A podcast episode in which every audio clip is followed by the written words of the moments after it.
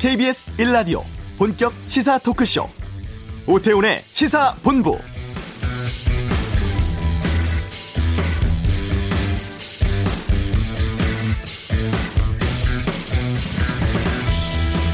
우리는 외교를 통해 한반도 평화를 향한 역사적인 노력을 하고 있다.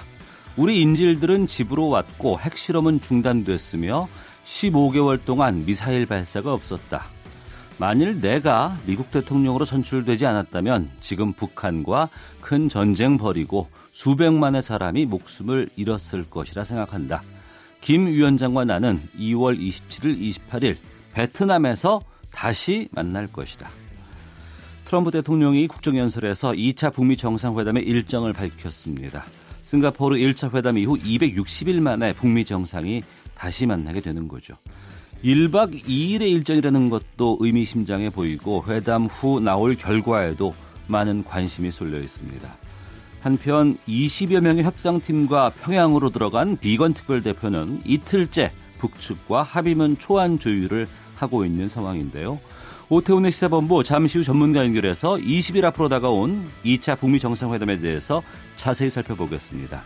현대중공업의 대우조선해양 합병에 대한 배경과 전망은 경제 브리핑에서 다루겠습니다.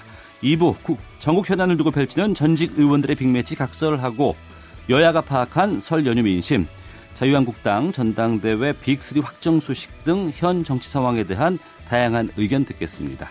오태훈의 시사본부 지금 시작합니다. 네, 오후를 여는 당신이 꼭 알아야 할 이 시각 가장 핫하고 중요한 뉴스 김기화 기자의 방금 뉴스 시간입니다. KBS 보도국 김기화 기자와 함께합니다. 어서 오세요. 안녕하세요. 이 비건 미 대북 정책 특별 대표 이틀째 지금 평양에 있는데 네. 언제쯤 나올 거란 얘기도 아직 없죠. 아직 없습니다. 언제 올지 아직 모르고요. 우리 외교부에 따르면은 네. 아직 언제 올지 모르겠지만은 오는 대로 음. 어, 우리 외교부 쪽에 이제 브리핑을 해주겠다 이렇게 얘기를 했다고 해요. 네. 일단 지금은 그 카운터파트인 김영철 김혁철 이 북한 국무위원회 대미 특별대표와 이 실무회담을 계속 하고 있는 것으로 알려졌습니다. 지금 뭐 며칠 더 이어질 수도 있다 이런 얘기도 나와요. 예, 아직 뭐 어떤 얘기가 좀 나오고 있는지도 좀 전달이 안 되고 있기 때문에 그래서 아마 끝나면은 끝나는 대로 아마 소식은 알게 될 것 같습니다. 네. 그 이번에 협상 핵심 의제가 무엇인지 좀 알려주세요. 네, 이번 협상 최대 관건은 이 비, 북한의 비핵화 실천 얼마나 구체화될지 또 그러면 미국이 이에 따른 상응 조치로 북한이 요구해온 제재 완화가 얼마나 이루어질지 여부입니다. 어, 북한 같은 경우에는 영변 핵시설 폐기 또 국제사회의 사회의 핵사찰 검증, 그리고 대륙간 탄도미사일 ICBM 폐기 등 뭐 이런 카드를 제시할 수 있고요. 미국은 어, 연락사무소 개설, 어, 대사관 아직 뭐 지을 상황은 아니니까 연락사무소 정도 개설해주고 아니면 인도적 지원을 재개하거나 종전선언 뭐 이런 것들이 지금 테이블에 올라와 있다고 보면 될 것 같습니다. 어, 폼페이오 미 국무장관은요 미국 언론과의 인터뷰에서 어, 김정은 위원장이 약속 지킨다면 미국도 어, 북한 주민의 더 밝은 미래를 약속을 이행할 더 밝은 미래를 위한 약속을 이행하겠다 이렇게 말하기도 했습니다. 네. 앞서도 이제 소개해드렸습니다만 트럼프 대통령의 그 국정연설에서 네. 지난해와 비교해 보면은 북한 관련 언급이 확 줄었다. 네. 이런 분석이 나와요. 약간 트럼프 스타일이 아니다 이런 얘기가 나오고 있어요. 네. 먼저 일단 중요한 그 2차 북미 회담 날짜 장소는 공개를 했습니다. 2월 27일, 28일에 베트남에서 만난다라고 얘기를 했는데 뭐 도시는 뭐 정확히 얘기를 안 했습니다. 아, 이번 연, 연설에서 북한 관련 언급은 딱 다섯 문장밖에 안 했어요. 네. 예전에 엄청 많이 했었거든요. 그래서 왜 이렇게 조금밖에 안 했나 보니까 지금 이제 북한이랑 협상 중이지 않습니까? 실무 협상이 이루어지고 있기 때문에 여기서 너무 약간 막 많이 얘기를 하거나 그러면은 오히려 협상에 약간 좀 안 좋은 영향을 끼칠 수 음. 있기 때문에 좀 신중할 수밖에 없지 않겠냐 이런 얘기가 나오고 있습니다. 네. 전국 땅값 산정에 기반이 되는 표준지 공시지가가 상당폭 오를 것이라는 전망이 있다고요? 그렇습니다. 2주 전에는 이 표준 단독주택 공시 가격이 오른 쪽으로 오르게 높게 발표가 되지 않았습니까? 네. 이번에는 표준지 표준지 공시지가가 나왔는데요. 50만 필지의 공시지가가 지난해보다 10% 안팎으로 오를 것이 같다 이런 전망이 나왔습니다. 지금 그래서 이거는 전국 지자체들이 감정평가사들의 평가를 바탕으로 예측한 결과인데요. 네. 지금 전국 표준지의 공시지가가 지난해보다 9.5%, 서울만 따지면 14.1% 오를 것으로 전망됐습니다. 아, 지난해 같은 경우에는 이 표, 표준지의 공시지가 상승률이 전국과 서울 모두 6% 올랐거든요. 네. 그러니까 지금 뭐 거의 두 배 가까이 오, 오른 것이죠. 그때보다. 특히 서울, 강남구와 중구, 영등포는요. 이 표준지 공시지가가 지난해보다 20% 안팎 뛸 것으로 예측이 돼서요. 일부 지자체는 너무 많이 올랐다 이러면은 어, 우리 주민들이 좀 힘들 수 있다라면서 국토부에 인하를 요구하기도 했다고 합니다. 인하 요구하면 받아들여지기도 합니까? 뭐 그런 의견들을 국토부가 모두 종합을 해서요. 예. 어, 중앙 부동산 가격 심의 위원회를 조만간 열어서 표준지 공시지가를 확정합니다. 그래서 오는 13일에 공식 발표합니다. 네. 어, 전국 땅값 공시지가와 주택 공시가격, 아파트 등 이 공동주택 공시가격 모두 4월에 공개됩니다. 네. 여야가 2월 임시국회 일정 정하기 위한 협상 지금 진행하고 있잖아요. 네, 그렇습니다. 지금 국회 정상화 방안을 논의하고 있죠. 여야 3당의 원내대표가 오전 11시부터 협상에 들어갔는데요. 예. 앞서 이제 그 민주당에 있는 회의에서 홍영표 원내대표가 이 설 동안 좀 돌아봤더니 국회를 향한 민심이 차갑다 이런 음. 얘기를 했어요. 그러면서 조건 없는 국회 정상화를 야당에 요구했습니다. 아, 민주당은 이번 국회를 열어가지고 미세먼지 저감 대책, 체육계 폭력 근절, 뭐 이런 아, 민생 현안, 그리고 공직자 비리 수사처, 그러니까 공수처 설치 등 사법 개혁, 그리고 탄력 근로제와 최저임금 개편을 2월 국회에서 시급히 처리해야 한다 이런 입장입니다. 지금 의사 일정 거부하고 있는 것이 자유한국당인가요? 그렇습니다. 어, 자유한국당이 지금 의사 일정을 거부하고 있는데요. 손혜원 의원을 국정조사하자, 또 김태우 전 수사관을 특검하자, 조혜주 중앙선관위원을 사퇴시켜라. 이런 것들을 국회 정상화의 조건으로 요구하고 있습니다. 이것들이 받아들여지지 않으면 국회를 정상화시키지 않겠다라고 하고 있는 건데요. 설 전에 조혜주 해임 촉구 결의안을 국회 정상화 중지안으로 제시했던 바른미래당은요. 양당의 정쟁 좀 그만해달라, 중단해달라 이렇게 거듭 촉구했습니다. 네. 그런데 지금 다음 주에 문희상 국회의장이 미국 방문 가기로 돼 있거든요. 예. 미국 방문하기로 돼 있는데 여야 지도부가 여기에도 동행할 계획이에요. 음. 그래서 의사 일정이 합의가 되더라도 이거 2월 국회가 뭐 성과를 낼 수 있겠냐 좀 불투명한 상황입니다. 네. 서울시의 택시 요금이 다음 주말인 16일부터 인상이 됩니다. 네. 그런데 이번에 서울시가 승차 거부할 수 없는 택시 또 운전자와 승객 모두가 여성인 택시를 선보인다고요? 그렇습니다. 승객 골라 태우지 않는 택시, 그러니까 승차 거부 없는 택시죠. 네. 그리고 영유아 카시트가 장착된 여성 전용 택시 이 두 가지 택시 서비스가 이달 중에 서울에서 선보입니다. 이걸 하려고 택시회사 어, 쉰 곳으로부터 택시 4,500여 대를 모집을 했고요. 예. 어, 한 회사가 이걸 딱 모아가지고 어, 콜택시 자동 배차 콜택시 웨이고 블루 그리고 여성 전용 콜택시 웨이고 레이디를 운영합니다. 네.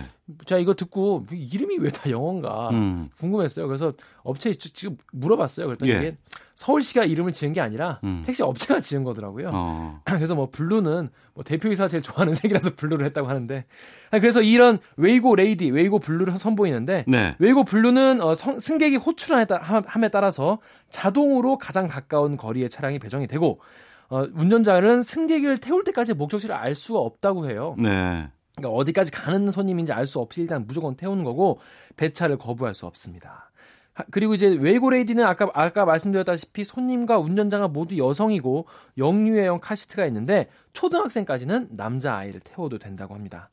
어, 이 웨이고 레이디와 블루 기사들은요 보통 택시 같은 경우에는 업체 사납금을 내지 않습니까? 네네. 사납금을 내고 남는 돈을 본인이 가져가기 때문에 배차를 좀뭐 골라서 태우기도 하고 그런 경우가 있는데 그렇게 하지 않고 대신에 월급을 받는 월급제로 운영이 된다고 합니다.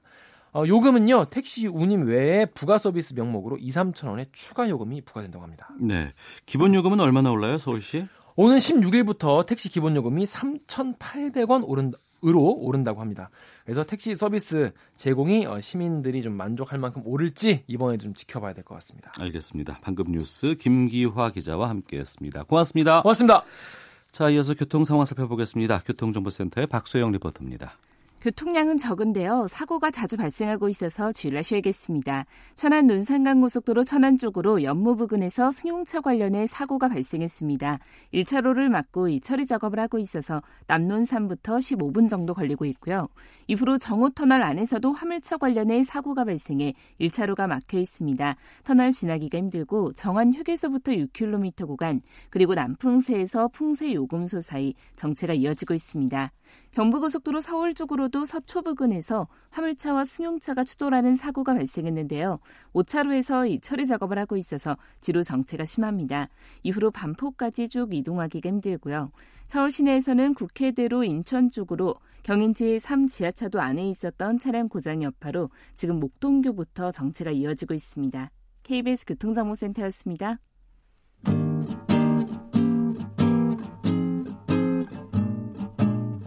KBS 1라디오 오태훈의 시사본부 여러분의 참여로 더욱 풍성해집니다.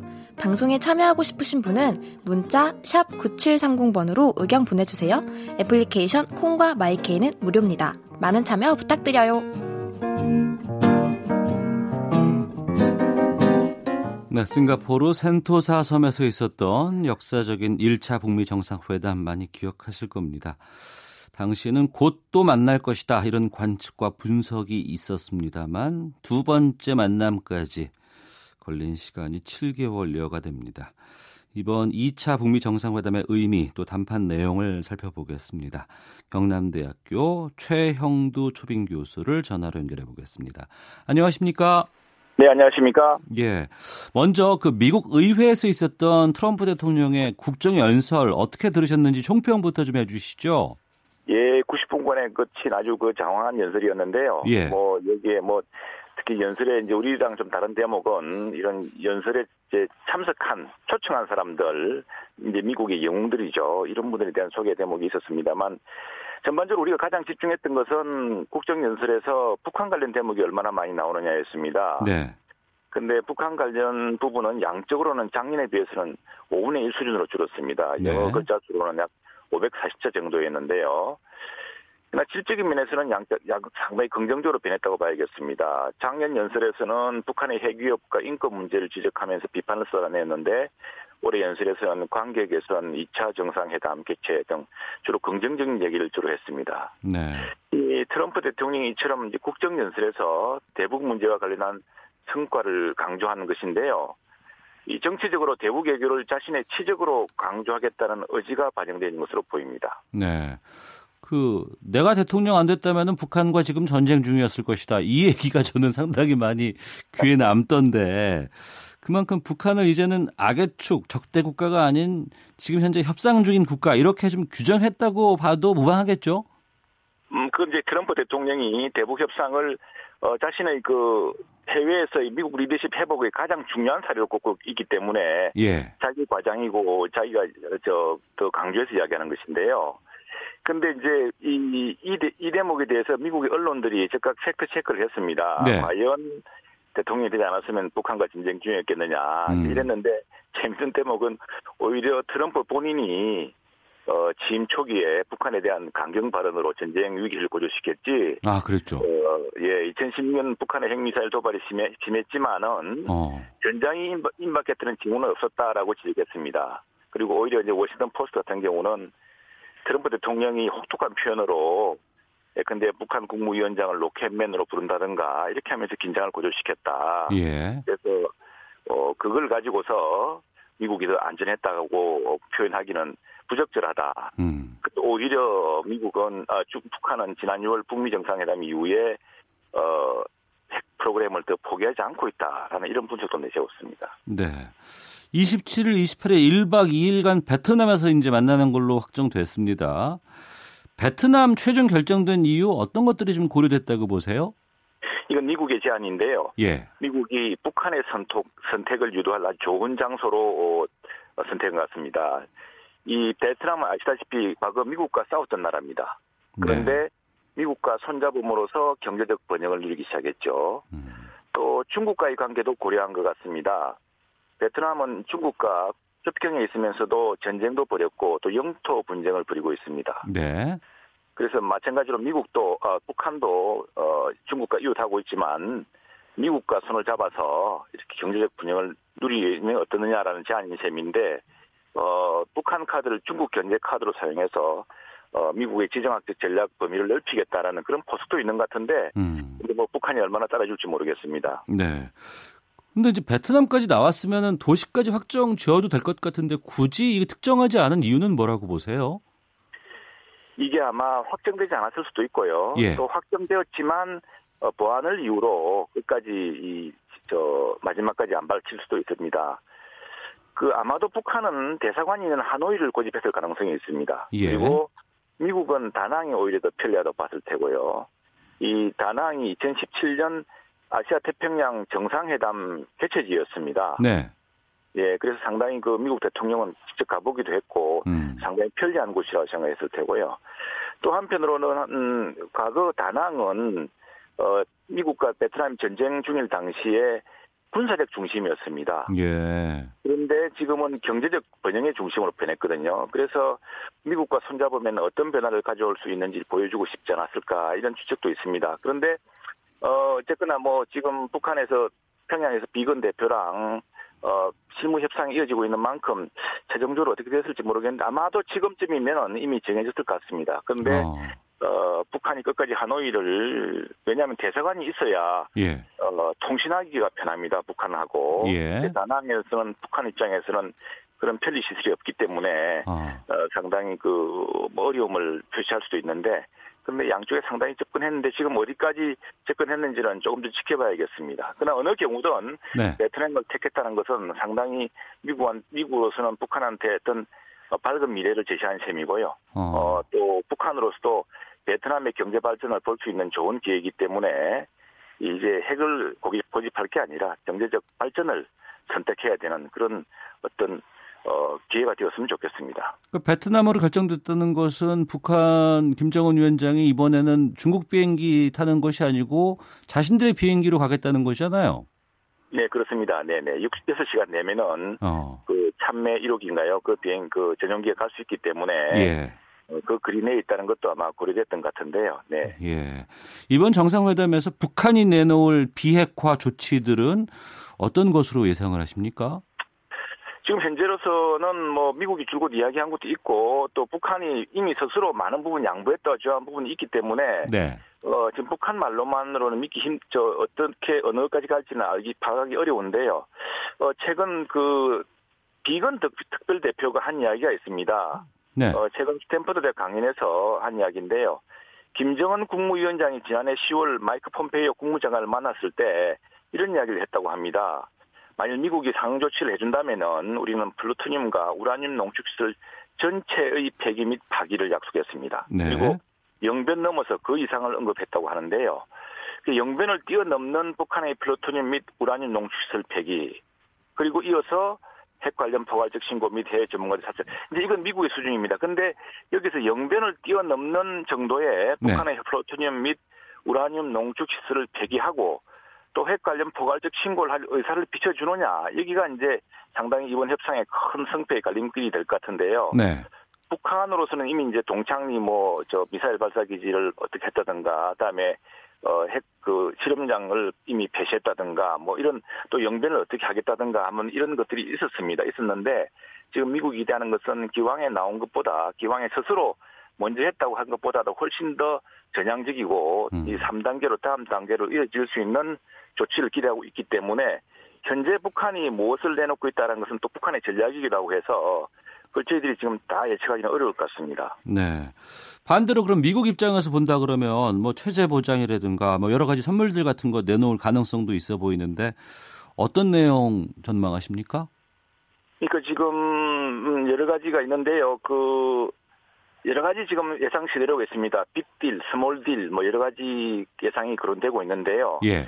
어, 만일 미- 북한이 핵 개발을 완전히 중단하고 핵 시설에 대한 국제 사찰을 수용하면서 플루토늄과 우라늄 생산을 중단하는 같은 이런 비핵화를 선언한다면은 예. 미국은 상응 조치로 한미연합 군사 훈련을 영원히 중단하고 대북 제재를 완화하겠다. 뭐 이런 발표를 내놓는 거 아니냐라는 추측이 유력합니다. 그리고 small deal일 경우에는 북한이 완전한 비핵화를 선언하는 것은 아니지만 영변 핵시설 폐기, 미사일 발사 중단 등의 조치를 하고 하면은 미국은 인도적 차원의 대북 지원을 허용하는데 다만 경제 제재는 유지하는 수준의 조치를 취할 것이라는 것인데요. 네. 어, 여기에는 뭐 여러 우려가 있습니다만 만약 북한이 전향적으로 한다면은 어, 그전 어제 남북 간에 이루어왔던 경제 협력 부분이 이 개성공단이라든가 건강성 관광이라든가 이런 것들이 어, 부분적으로 해제될 수 있지 않느냐라는 이런 추측이 있습니다. 네. 종전선언, 평화협정 여기까지 갈 수 있을 거라고 보세요? 지켜봐야겠는데요. 예. 그 이미 저 저, 저, 저 싱가포르 회담 때도 그렇고 그 이후에 트럼프라든가 비건이라든가 또는 폼페이오 장관에 보면은 우리는 북한을 침공할 의사가 없고 북한을 북한의 평화적 발전을 도울 돕겠다라는 의사를 밝혀 있지 않습니까? 여기에 사실은 종전선언의 의지 같은 게 이미 상당히 반영됐다고 볼 수 있거든요. 예. 그런데 어, 문제는 이제 그 트럼프 대통령으로서도 미국 조야의 압력을 많이 받고 있습니다. 그러니까 트럼프 대통령이 그냥 협상의 결과를 두루뭉술을 해놓고 네. 그걸 마구 과정하기는 어려운 측면이 있거든요. 그래서 어. 북한이 어느 단계, 그러니까 핵폐기 와 그 신고, 포괄적 신고가 어느 단계에서 할 수 있겠다는 어렴풋한 그 그림을 보여줘야지만이 그 다음 단계로 나을 것 같은데, 예. 종전선언이라는 것이 이제 그럴 경우에, 어, 어떤 그 모양을 갖추지 않을까 생각합니다. 그런데 지금 북한은 뭐 종전선언도 종전선언이지만 제재 완화에 더 집중하고 있기 때문에 음. 이 종전선언은 어떤 상징적인 그 행위. 그래서 이게 과거에는 굉장히 주목을 받았는데 지난번 지난해만 하더라도요. 올해는 약간 이게 약간 좀 뒤로 밀린 감이 있습니다. 제재 완화냐 네. 그리고 북한이 어느 정도까지 핵 폐기에 약속을 내놓느냐 여기에 오히려 많은 초점이 있습니다. 네. 그쪽을 좀 집중적으로 본다 그러면, 그러니까 지금 그 제재 완화 요구에 대해서는 여러 가지 바로 풀 수도 있겠습니다만, 그게 좀 성급하다고 볼 경우에 우회적인 방법을 통해서도 일정 정도의 완화가 허용될 것이다라는 기대감도 있거든요. 그, 이제 유, 예, 예. 그 우회적인 것들은 어떤 것들이 가능하다고 보세요?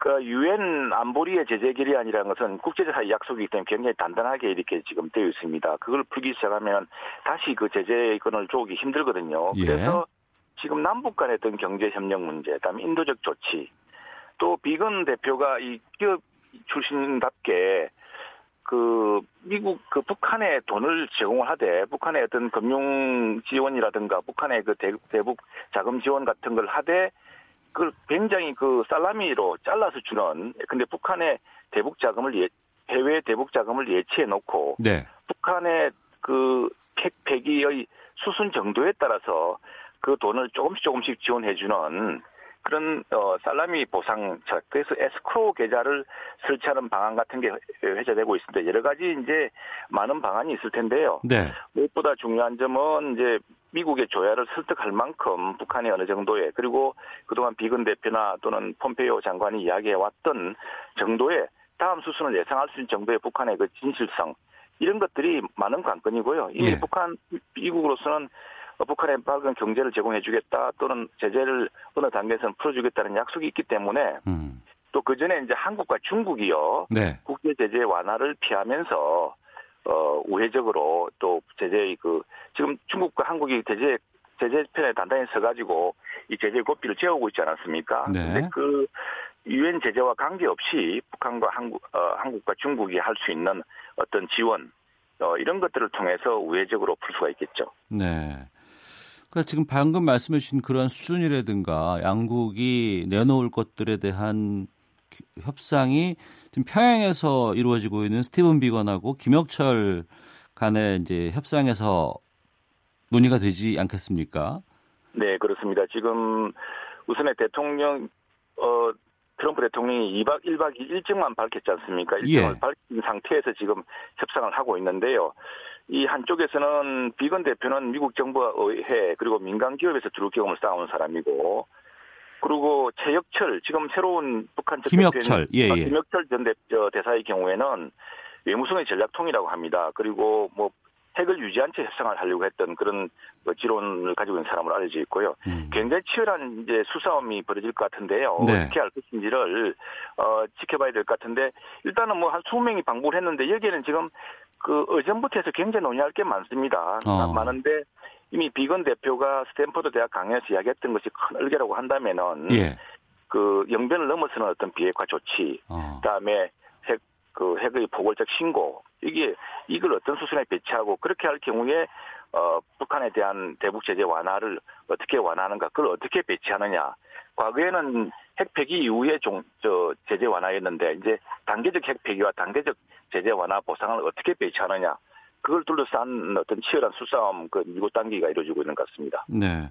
사우스 차이나 모닝 포스트 홍콩 언론인데요. 북미 미중 정상회담이 같은 도시인 다낭에서 열릴 것 같다 이렇게 지금 보도를 하고 있습니다. 그렇게 되면은 여기에 문재 대통령이 합류하게 되면 남북 미 중 사자가 참여하는 형식이 되잖아요. 예, 가장 좋은 그림인데 그런데 일단 김의겸 청와대 대변인은 그럴 가능성 낮아 보인다고 이야기를 했습니다. 낮아 보인다 이야기했고요. 예. 이 트럼프 대통령과 시진핑 중국 어, 국가주석과의 회담은 지금 미중 무역 협상이 3월 1일 단판을 지 3월 1일 이전에 단판을 지어야 됩니다. 그리고 예. 트럼프 대통령이 국정 연설에 앞서서 주요 방송사 앵커들과 오찬을 하면서 이달 말 시주석과 미중 정상회담을 개최할 예정이라고 말했습니다. 이제 이런 음. 음, 과정에서 홍콩 신문이 다낭에서 시진핑과 저 트럼프의 대담이 있는 것 아니냐. 그럴 경우에 바로 회담을 결부시켜서 네. 어, 미중 그리고 어, 북한이 함께 무슨 어, 선언을 하는 것 아니냐 이런 추측으로 나아가고 있는데요. 어, 청와대의 반응이 상당히 차분한 것을 보면 아직까지 거기까지 논의할 단계는 아닌 듯합니다. 알겠습니다. 자, 오늘 말씀 고맙습니다. 네, 감사합니다. 네, 2차 북미 정상회담 관측 전망 들어봤습니다. 경남대학교 최형도 초빙 교수였습니다. 헤드라인 뉴스입니다. 현대여사는 창립 20주년을 맞아 오는 8, 9일 북한 금강산 현지에서 기념행사를 개최한다고 오늘 밝혔습니다. 인천시의 지역 내 총생산이 처음으로 부산을 제치고 전국 광역시 가운데 1위를 기록했습니다. 자유한국당 오세훈 국가미래비전 특별위원장이 과속, 불통, 부패 정권을 심판하고 위기의 대한민국을 구하겠다며 당대표에 출마하겠다고 오늘 밝혔습니다. 드루킹 댓글 조작 사건으로 실형을 선고받고 법정 구속된 김경수 경남지사에 이어 김 지사를 기소한 허익범 특별검사팀도 1심 판결에 불복해 항소했습니다. 경기 남부지방경찰청 광역수사대는 부하 직원 폭행 혐의 등으로 구속 기소된 양진호 한국미래기술 회장이 과거에 청부살인을 시도한 정황을 잡고 살인 예비 음모 혐의를 추가해 수사하고 있다고 밝혔습니다. 지금까지 헤드라인 뉴스 정한나였습니다.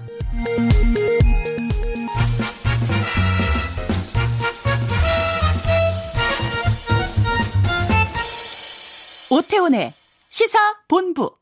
네, 한 주 동안의 경제 이슈를 알기 쉽고 재미나게 풀어보는 시간 경제 브리핑. 화요일에 주로 만났습니다만 오늘 목요일에 만나 뵙겠습니다. 참 좋은 연구소, 참 좋은 경제연구소 이인철 소장과 함께합니다. 어서 오세요. 네, 안녕하세요. 예. 세계 1위의 조선사인 현대중공업과 2위 대우조선해양이 합병을 추진하고 있습니다. 국내 조선업계의 재편은 물론 글로벌 시장에도 큰 영향을 미칠 것으로 보이는데 이렇게 되면 거의 매머드급의 조선소가 탄생할 것 아니겠어요? 맞습니다.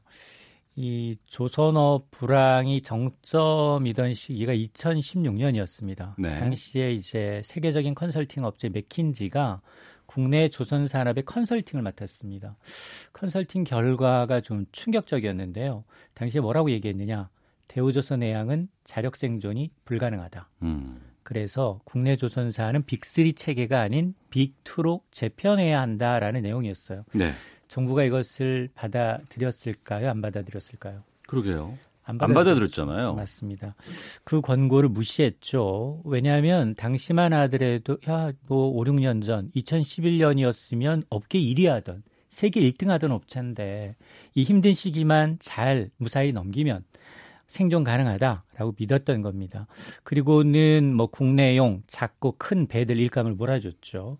그래도 업황 침체가 지속이 됐고요. 그러는 사이에 대우조선 해양에는 무려 13조 원이 넘는 국적 자금이 투입이 됩니다. 네. 그러니까 결론적으로 얘기하면 이 당시 맥킨제 권고를 받아들였다면 적어도 밑빠진 독에 혈세를 추가로 낭비하는 일은 없었다라는 겁니다. 음. 이렇게 이제 구조조정이라는 게 어렵고 힘든 과정이고 늦어지면 늦어질수록 이 추가 비용을 초래한다라는 교훈을 얻었죠. 네. 그나마 이제 불행 중 다행으로 이- 그 후로 2년 반이 지났습니다. 사실 대우조선해양의 주인은 산업은행이에요. 국책은행. 산업은행이 대우조선해양의 지분 55.7%를 보유하고 있습니다. 음. 현재 이제 대우조선해양이 이제 상장사니까 지분 가치를 따져보면 한 2조 2천억 원 상당을 보유하고 있는데 네. 그럼 이제 어떻게 매각할 거냐? 매각 절차는 좀 방법은 좀 복잡해요. 현대중공업이 당장 돈이 없습니다. 대우조선해양 살 돈이 넉넉치 않으니까 어, 대우조선해양과 이제 현대중공업이 통합법인 지주회사를 하나 만들고요. 그 밑에다가 현대중공업, 대우조선해양 자회사를 두자라는 어. 거고요. 그러면 산업은행은 이 대우조선해양의 지분 전체를 넘기는 대신에 대신에 이제 통합된 법인의 신주를 받아서 네. 2대 주주가 되는 겁니다. 어. 대신에 이제 산업은행은 이제 유상증자 등의 방식으로 대우조선해양에 최대한 2조 5천억 원 가량을 지원하게 되는데 네. 물론 뭐 기회는 현대중공업에는 있는 것이 아니라 삼성중공업도 베팅을 하면 기회는 있습니다.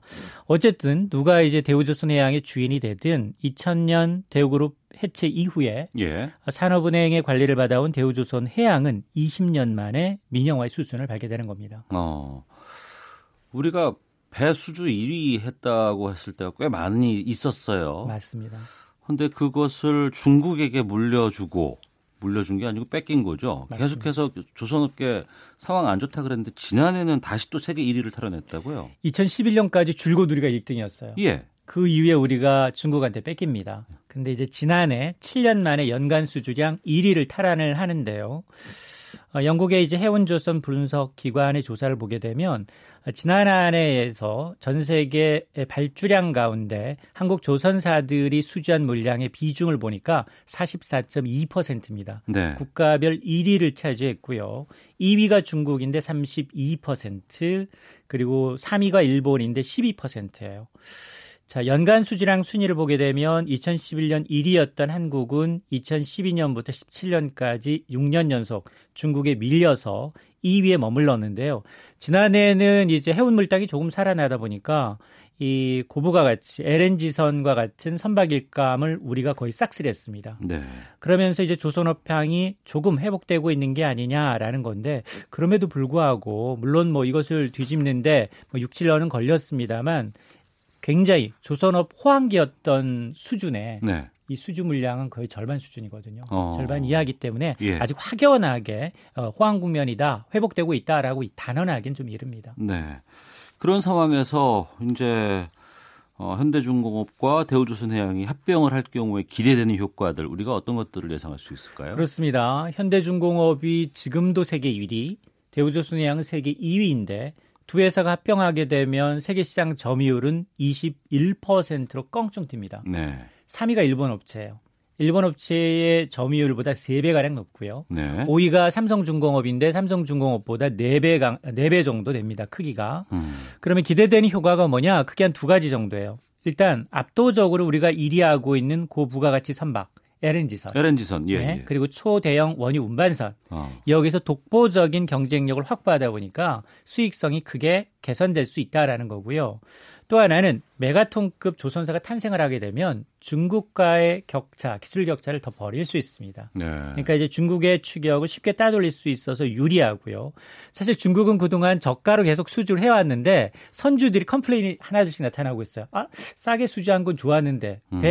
배 이거 운행해 보니까 물새네, 금가네 이런 complain이 지금 나타나고 있어서 배 운행에는 안전이 가장 중요하잖아요. 그렇습니다. 불량률이 높다라는 게 이제 핸디캡이 된 거죠. 예. 근데 무엇보다도 이제 올해 말 한 12조 원대로 이 추정이 되는 카타르의 LNG선 수주에도 당연히 합병한 합병한 이 코리아의 조선사가 유리한 입지를 차지하지 않겠느냐라는 관측이 나오고 있는 겁니다. 네. 뭐 장밋빛 으로 봐도 되겠습니다만 또 해결해야 될 과제도 많이 있지 않겠습니까? 산적한 것들이. 맞습니다. 지금 합병의 변수가 두 개 정도 남아 있는데요. 일단 노조가 굉장히 반발하고 있고요. 이렇게 압도적 세계 1위잖아요. 예. 그러면 경쟁국들의 승인을 받아야 돼요. 그러니까 어. 견제가 만만치 않다라는 건데 우선 이제 대우중공업, 현대조선, 해양 사업 구조가 거의 비슷비슷해요. 예. 그럼 합병하게 되더라도 유사한 부서 통폐합은 불가피하겠죠. 그러다 보니까 이런 이유로 지금 대우조선 해양의 노조도 거세게 반발하고 있고 현대중공업 노조 역시 구조 조정이 뒤따르면 인수에 찬성할 수 없다라는 거거든요. 음. 그리고 두 번째가 이렇게 매머드급 세계 이 조선사가 이제 탄생하게 되면 경쟁국에서 반드시 반독점 심사를 통과해야 되는데 이게 1, 2위 업체가 합병해서 더 큰 압도적인 1위가 나타나게 되면 네. 그런 독점적인 지위를 이용해서 자국 산업에 어떤 피해를 줄 수 있다. 이런 음. 부분을 심사하거든요. 네. 근데 반독점 심사 대상국이 미국도 있고 유럽연합도 있고 중국도 있어요. 아. 미국하고 유럽연합은 그나마 괜찮은데 중국은 우리랑 경쟁 상대란 말이에요. 네네. 1위, 2위를 놓고 다투다 보니까 중국이 이 핑계 저 핑계를 대면서 반독자 심사를 안 해줄 가능성이 있다는 겁니다. 음. 때문에 이 과연 이 합병에 굉장히 부정적인 이제 에, 이 눈초리로 보고 있는 중국을 과연 어떻게 설득시키냐 이게 양사협병의 아주 가장 중요한 변수가 될 것으로 보입니다. 앞서서 대우조선해양에 뭐 10조 원이 넘는 공적 자금 들어갔다고 했었잖아요. 맞습니다. 그럼 이거 좀 이 회사가 살아나고 그러면은 전액 아. 회수 가능합니까? 그게 우리의 바람인데요. 예. 참 갈 길이 좀 멀다라는 겁니다. 2000년 대우그룹 해체되면서 산업은행의 자회사 간 대우조선 해양 그동안에 저가 수주 있었죠. 분식회계 있었고요. 업황 불황이 장기화되다 보니까 무려 13조 원이 넘는 공적 자금이 투입이 됐는데 뭐 가까스로 회생의 길을 가고 있고 그러면 과연 이제 투입한 공적 자금 전액 회수 가능하냐? 현재로선 불가능합니다. 보유 지분을 넘겨도 받는 신주의 규모는 2조 원 남짓이에요. 네. 그러면 이게 신주가 상장이 돼서 6배 이상 주가가 뛰어야 가능한 거예요. 어. 그러다 보니까 뭐 이자를 제외하고 공적 자금의 원금조차도 회수가 지금 당장은 불가능한 상황이고요. 이를 이유로 일부에서는 아 이게 뭐냐 수십조 원의 혈세를 투입해 놓고 겨우 살려놓은 대우조선의 양을 또 재벌 기업한테 헐값에 넘기는 게 아니냐라는 음. 지적도 나오고 있습니다. 그럼 그 손실은 누가 책임을 져야 될지 좀 답답합니다. 알겠습니다. 참 좋은 경제연구소 이인철 소장과 함께했습니다. 말씀 고맙습니다. 네, 감사합니다. 네, 1부 여기서 마치겠습니다. 잠시 후 2부 각설하고 정치권이 파악한 설 민심 어떤지에 대해서 말씀 나눠보도록 하겠습니다.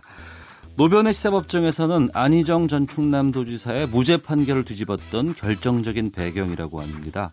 성 인지 감수성 이것에 대해서 짚어보도록 하겠습니다. 뉴스 들으시고 잠시 후 2부에서 뵙겠습니다.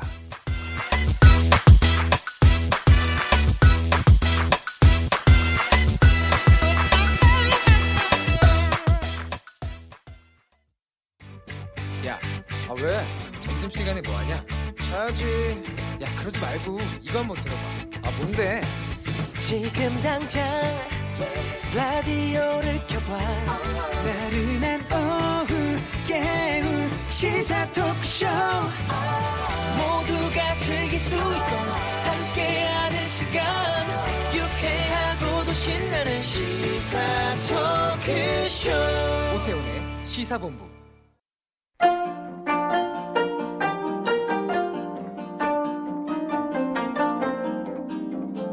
현직 그 지사를 어, 이 법정 구속함으로써 해당 지역의 지방자치가 어, 심각하게 위협을 받게 된 우려와 어, 걱정 뭐 이런 것들이 함께 있었습니다.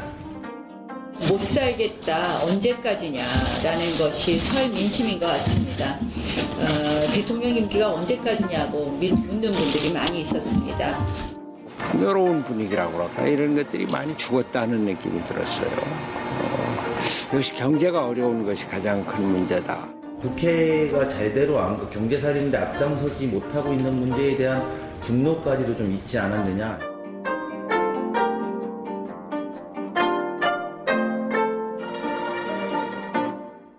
네, 촌철살인의 명쾌한 한마디부터 속 터지는 막말까지 한 주간의 말말말로 정치권 이슈를 정리해보는 각설하고 시간입니다. 윤호중 민주당 사무총장, 나경원 자유한국당 원내대표, 손학규 바른미래당 대표, 강훈식 민주당 전략기획위원장, 아, 이러한 정치권의 설 민심에 대한 의견들 아, 듣고 시작을 하도록 하겠습니다. 더불어민주당의 최민희 전 의원, 자유한국당의 김용남 전 의원 두 분과 함께합니다. 두 분 새해 복 많이 받으십시오. 예, 네, 새해 복 많이 받으세요. 예. 정치인들은 설 연휴 이럴 때 보면은 뭐 지역에 가서 설 민심에 대한 여러 가지 의견들 듣고 뭐 향후에 뭐 전망을 한다 이런 얘기들 많이 하던데 두 분도 지역 민심 다 살펴보고 오세요? 정말 그러세요? 그 김영남 의원님, 예. 연휴 시작하기 직전에는 보통 지역구에 있는 전통시장을 한 바퀴씩 돌죠. 돌죠. 예, 예, 예, 돌면서 뭐 거기서 점심도 먹고 이러면서 음. 이런저런 얘기를 듣죠. 그리고 예. 이제 연휴가 막상 시작하면 어디 갈 때는 딱히, 없, 딱히 없어요. 예, 그, 예. 그 다음부터는 이제 뭐 친인척들 만나고 그러는 거죠. 어. 근데 다니다 보면은 아무래도 정치인들에 대해서 여러 가지 얘기들을 쏟아내긴 하잖아요. 그게 이제 언론에서는 예. 설이나 추석이 지나 한가위 지나고 나면 어, 민심이 어떠냐 이러시잖아요. 예, 예. 그런데 그 민심이 정치인에게 그대로 전달될까? 음. 네, 저는 이런 그 생각이 좀 있고 제 예. 경우는 이제 노인정을 쭉 돌면 이제 오히려 이제 노인정 돌면은 다른 얘기들 많이 하시죠. 아, 그래요? 예, 살아가는 얘기, 어. 그다음에 힘든 얘기, 예, 이런 예, 예. 얘기 어. 하고 가족 모였을 땐 3대 금기어가 있잖아요. 예. 첫째가 취업, 음. 두 번째가 결혼, 음. 세 번째가 정치 얘기. 하고 나면 꼭 싸우니까. 아, 예, 예. 예, 금기어가 있어서 피하지만 결국은 그래도 또 나오, 나오죠. 그렇습니다. 그 앞서서도 이제 각 당의 설 민심에 대한 이야기들 네. 좀 들어봤습니다만 민주당이 설 민심 전달하는 기자간담회를 열었는데 김경수 경남지사의 1심 판결에 대해서 제대로 된 재판인가에 대한 의문이 있었다. 사법부가 좀 더 적극적으로 할 수 있도록 국민이 사법부를 압박해야 한다는 의견이 있었다. 이렇게 전했습니다. 이 민주당이 전한 설 민심에 대해서 김영남 의원께서는 어떻게 보셨습니까? 요렇게 정권이 망해가는 겁니다. 음. 그러니까 아, 국민의 민심을 왜곡하고 자기네들이 네. 하고 싶은 얘기를 그냥 민심을 빌어서 하면서 어. 아, 점점 국민과 유리되고 괴리되는 거죠. 예. 사실은 특히 김경수 지사의 1심 판결과 관련해서는 더불어민주당이 그 당명과는 달리 대단히 반민주적이에요. 그러니까 음. 민주주의 안 하겠다는 것이거든요. 민주주의의 핵심은 권력 분립에 있습니다. 우리는 대통령제를 하니까 상권 분립을 얘기하지만 사실은 입법부와 행정부는 같이 갈 수도 있어요. 그래서 우리가 의원 내각제 하는 나라도 민주주의 한다고 얘기를 하죠. 네. 민주주의의 핵심은 사실은 사법부의 독립에 있었습니다. 있습니다. 아, 사법부가 정치로부터 독립 그리고 법과 양심에 따라서 재판할 수 있느냐. 제일 중요한 건 구성의 독립이에요. 일단 구성이 독립적으로 돼야 되는데 이 정부 들어서 지금 문재인 대통령께서 본인이 비서관으로 데리고 있던 사람들을 대법관으로 임명하고 헌법재판관으로 임명하면서 구속의 독립이 일단 침해되기 시작했고 그리고 재판의 독립이 지금 공격을 받고 있는 거죠. 네. 본인들의 마음에 안 든다고 갑자기 어, 제까진 칭찬하던 판사를 적폐 판사로 몰고 뭐 판사들 탄핵해야겠다고 하고 근데 이렇게 점점 국민의 민심과 멀어지면서 정권이 망해가는 겁니다. 사실은. 음. 최민희 의원요? 희망사항이신 것 같아요. 그러니까 우선은 그 좀 복잡한 얘기 하셨는데 첫째는 사법부 독립을 훼손한 건 양승태 전 대법관 체제죠. 네. 그래서 사법농단이라는 말이 나왔고 그래서 지금 사법부는 독립보다 더 중요한 게 개혁하는 시기다. 음. 이렇게 보고 그러니까 상권 분립을 스스로 훼손한 사법부를 어떻게 할 것인가 이 네. 부분에 대해서 내부적으로 개혁을 할 수 있어야 되는데 사법부가 내부적인 개혁 동력이 약한 것 같습니다. 그래서 되게 모순된 위치에 문재인 정부가 있는 것 같아요. 저는 실제로 제가 지하철을 쭉 타고 다녔는데 어떤 분들이 막 달려와서 그거 봐라. 적폐 판사를 일소하지 못하니까 그런 판결이 나오지 않느냐 이런 얘기도 있었고 저희 집안이 좀 보수적인데 보수적인 이제 집안에서는 아니 그 김경수가 그렇게까지 했냐 음. 뭐 그래서 어 했으면 그렇게 판결이 나와야 되지 않냐라고 얘기하는 분도 계셨어요. 근데 중요한 건 예. 현직 도지사를 법정 구속한 거에 대해서는 보수고 진보고 가릴 것 없이 다 심했다. 음. 예, 이런 얘기를 하셨다는 거. 그다음에 좀 아까 문재인 대통령이 두 번 대통령 하시는 거 아니거든요. 그러니까 문재인 대통령의 비서관이라는 말은 그 적절하지 않죠. 음. 참여정부 때 비서관 했다는 표현이신 것 같은데 그거를 문재인 대통령의 비서관이라고 하시면 아니 그러니까 민정수석 하실 때 자기 산하의 비서관으로 데리고 있었고 또 비서실장 음. 할때 청와대 비서관으로 데리고 있었던 사람들이 지금 대법관이 되고 헌재 재판관이 된 건 사실 아닙니까? 아니 근데 그걸 표현할 때 그건 문재인의 비서관이 아니죠. 노무현 대통령의 비서관이죠. 제가 그 말씀을 드린 거고요. 그다음에 음, 그러면 청와대에 있었던 사람 대법관이 못 되나요? 그건 또 아니잖아요. 그래서 역대에도 그런 일이 한 번도 없었나요? 아니잖아요. 그래서 어, 그건 뭐 국회에서 판단해서 대법관은 국회에서 꼭 표결하지 않습니까? 네, 표결에 통과했으면 그런 얘기는 더 이상 안 해야 될 것 같다. 청와대 비서관 했던 분이 대법관 된 적이 있나요? 제가 알기로는 없는데 역대 정권에서 어느 정권도 청와대 비서관 출신을 대법관 시킨 적은 없었는데요. 예, 좀 확인해 주시고요. 네. 그 이런 얘기도 있네요. 김경수 경남지사 판결에는 민주당이 재판 불복 움직임까지 보이는 반면에 어, 안희정 전 충남지사의 유죄 판결에는 침묵을 유지하고 있는 이것이 어떤 배경이 있을까라는 뭐 질문도 있거든요. 김영남 의원께서 좀 말씀해 주시죠. 그게 뭐 당연하죠. 안희정 전 지사야 지난 대통령 선거 때 본인이 후보로 출마해서 당시 문재인 후보한테 대들었던 사람이니까 구속이 되던 말던 뭐 민주당은 신경 쓸 바가 아닌 것이고 음. 김경수 지사야 지난 대선에 어떻게 보면 사실은 1등 공신이라고 보통 얘기를 하는데 사실은 제일 공이 많은 사람들은 옛날에는 1등 공신이라는 표현을 안 쓰고 벽상 공신이라고 그랬죠. 벽에 이렇게 걸어놓은 아. 공신록을 벽에 걸어놓는 공신들이 있었거든요. 네. 그러니까 벽상 공신급이죠. 그 대통령 선거 운동 기간에도 그때 아마 문재인 후보의 수행실장을 하셨죠. 네. 김경수 당시 의원이 그래서 항상 같이 다니고 어, 그런 모습을 봤는데 뭐 그런 사람이 이제 그 1심에 유죄 선고되고 구속이 됐으니까 예. 민주당은 어떻게든 구해 내야 되는 것이죠. 그러니까 예. 안희정 전 지사, 김경수 지사에 대한 민주당의 태도가 180도 다른 거는 그런 이유죠, 뭐. 예, 추민 의원님 휴대전화 네, 줄여주시고요. 괜찮습니다. 예. 네.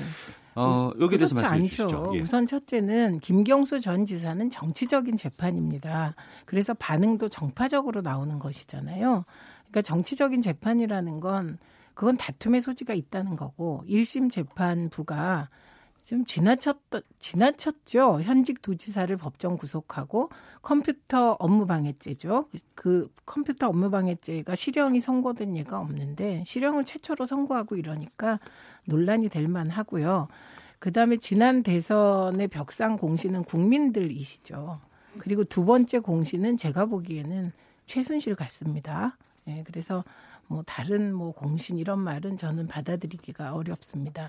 그다음에 안희정 지사의 경우는 미투잖아요. 예. 개인적인 도덕성 문제입니다. 뿐만 아니라 그 이 미투의 본보기 같은 이런 거라 본인은 뭐 부분적으로 억울할 수 있을 것 같습니다만 어, 안희정 전 지사의 경우는 그 미투를 누가 뭐라고 할 수 있겠습니까? 이게 도도한 사회적 흐름이고 그래서 안희정 지사의 판결을 계기로 해서 미투 운동이 보다 좀 광범위하게 문화운동까지 의식을 깨는 의식운동으로까지 나가야 되는 사안인데 그 흐름을 누가 거역할 수 있겠습니까? 네. 사안이 다르다 본질적으로. 음. 알겠습니다.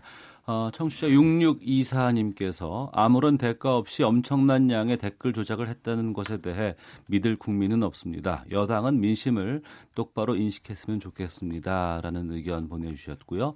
김원일님께서는 뭐 사건 하나 터지면 그걸로 정권 다 끝났다는 류의 분석은 부적절하다고 봅니다. 아직도 문정부 지지하는 사람이 많습니다. 라고 의견 보내주셨습니다. 그 4월 재보궐선거가 이제 남아 있습니다. 올 4월에. 민주당이 고 노회찬 전 의원의 지역구였죠. 경남 창원 성산 보궐선거에 후보를 내기로 했다고 하는데 정의당은 민주당과 범진보 후보 단일화를 통해서 자유한국당과의 1대1 구도를 기대하고 있고 민주당 쪽은 단일화는 없다 이렇게 선을 긋는 모양새인데 최민희 의원님 여기에 대해서 좀 말씀해 주세요. 이건 뭐 전략이니까요. 선거 예. 전략. 어. 예. 그러니까 선거 전략을 어떻게 짜든지 그거는 예. 뭐 민주당 차원의 전략이 있고 그다음에 정의당의 전략이 있겠죠. 또 후보가 있습니다. 일단 후보가 이제 선출되고 나면 그 후보가 또 어떤 전략을 쓸지는 모르는 것이죠. 음. 그런데 공당이 네. 후보를 안 내겠다, 양보하겠다 이거는 있을 수 없는 일이죠. 음. 근데 이후 이제 단일화를 당 차원에서는 안 하겠다는 거고 네. 후보 차원의 단일화는 후보들이 결정할 문제이기 때문에 이게 뭐 고정된 건 아니라고 봅니다. 음. 김용남 의원님. 그 있을 수 없는 일인 건 맞는데 그 있을 수 없는 일을 매번 해왔죠. 음. 그러니까 중요 선거 때마다 정의당이 어, 민주당하고 정치적 거래를 통해서 일정 지역의 후보를 양보받고 또 아, 그 외에 선거가 끝나고 나면 뭐 민주당과 협력해서 정치적 이슈가 있을 때마다 다른 야당을 어, 비난하는데 정의당이 이제 행동대장격으로 매번 오. 나서고 그랬는데 네. 제가 보기엔 민주당이 끝까지 버틸 수 있을까요? 저는 음. 이번 4월 말에 있는 재보궐 선거에 창원 성, 어, 성산에서 민주당이 끝까지 후보를 자당 후보를 유지할 수 있을까 대단히 의문입니다. 지금 말은 이렇게 하지만 네. 저는 오히려 민주당이 끝까지 못 버티고 중간에 자당 후보를 그냥 드랍시키는데 오히려 가능성이 더 높지 않나 싶습니다. 아유 그런 일은 있을 수 없습니다. 구체적으로 알아보셔야 되는데요. 양보를 하는 일은 없었고요. 그 지난번에도 후보가 나오면 후보 간의 단일화를 했던 겁니다. 그거 음. 살펴보시면 되고요. 그다음에 정의당을 민주당 행동대장이라고 말씀하시는 건 정의당에 대한 대단한 신뢰 같습니다. 그래서 아무리 어, 그렇더라도 그런 말씀은 곤란하고 저 개인적으로는 비록 북한의 존재로 인해서 우리 대한민국의 정치 지형이 보수화돼 있어서 정의당이 많은 수의 국회의원을 가지지 못했으나 네. 저는 가장 정의로 정의를 위해서 애쓰는 정당이 정의당이라고 생각하거든요. 그래서 이런 진보 정당은 아주 소중하기 때문에 그런 표현은 좀 너무 나가신 것 같고요. 이게 문제가 될 수도 있기에 제가 바로 잡습니다. 예.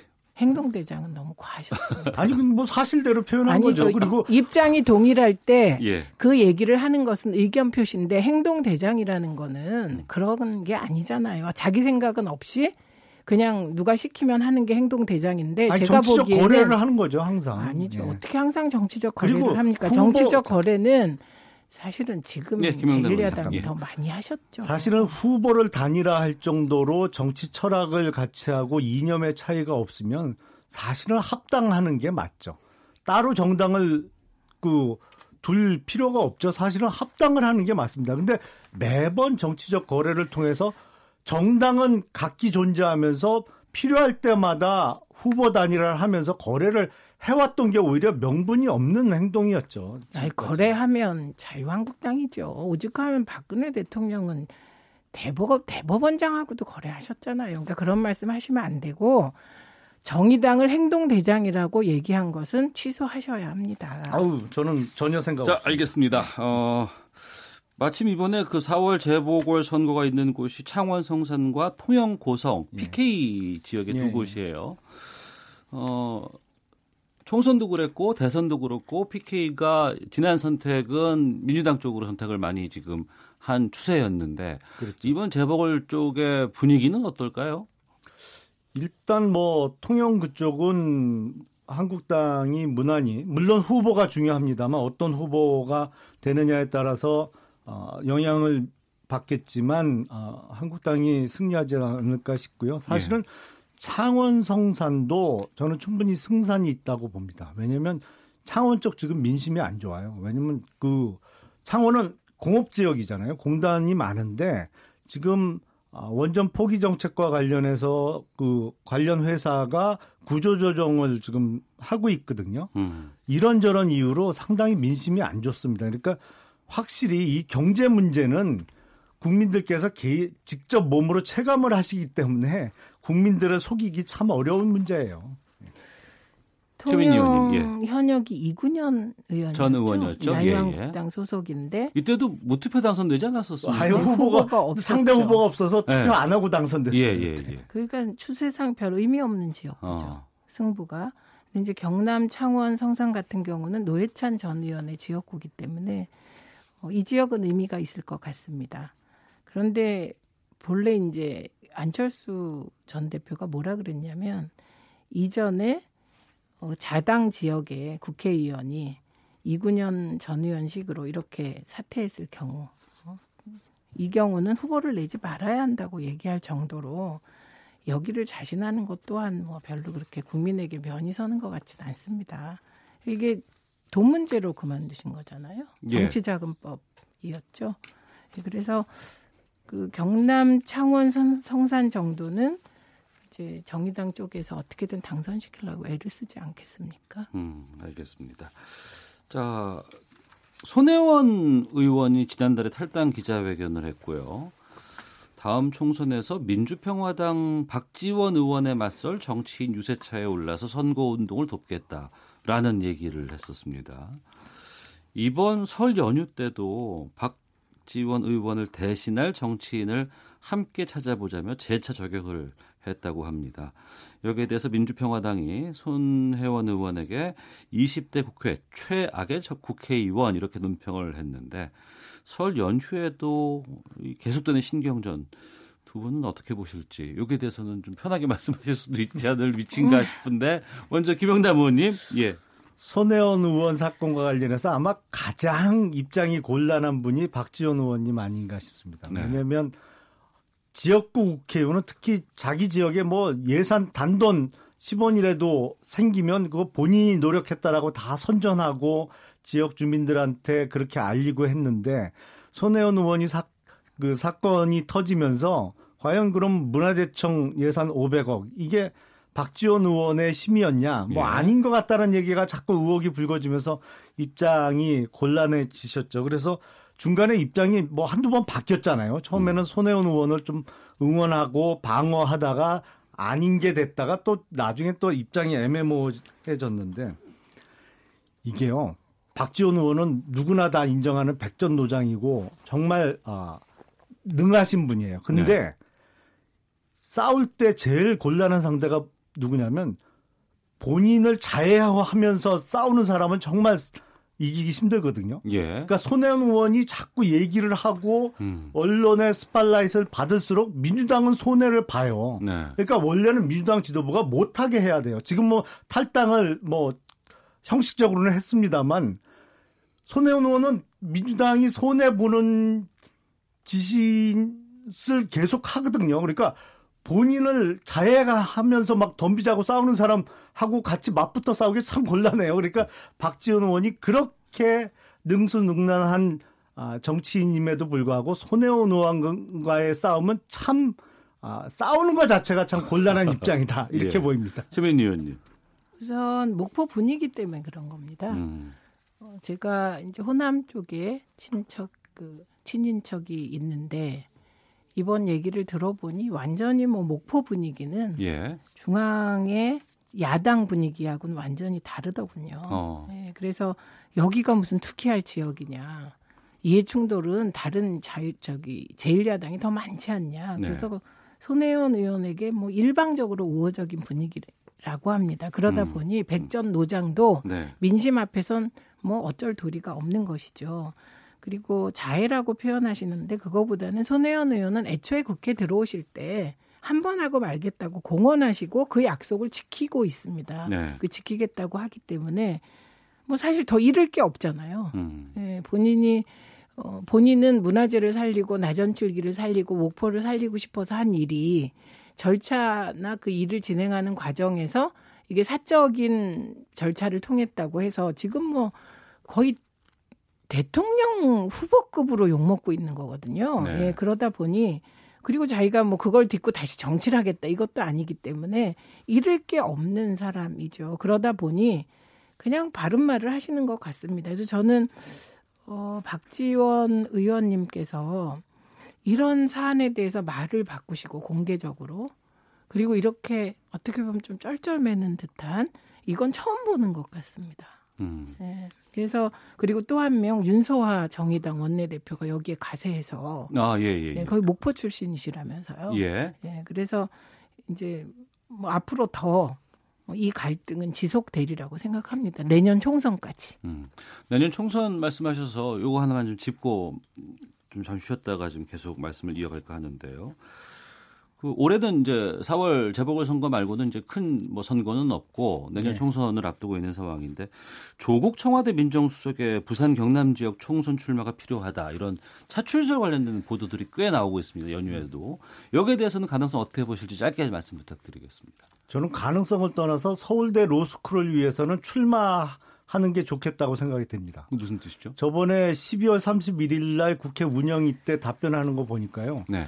명석이 법대 교수 출신이신데 이게 항고하고 항소도 구별 못하고 어떻게 학생들을 가르쳤는지 모르겠어요. 그래서 아, 이게 지금 임명직 공무원이라고 교수직을 안 버리고 지금 휴직 회복해 놓은 상태거든요. 근데 네. 서울대 학칙상 선출직에 출마하면 교수직을 포기해야 됩니다. 음. 그래서 아, 로스쿨을 위해서는 그냥 교수직 학교로 돌아가지 말고 아, 부산이 됐든 경남이 됐든 출마하는 게 학생들을 위해서는 좋지 않을까 싶습니다. 최민희 의원님.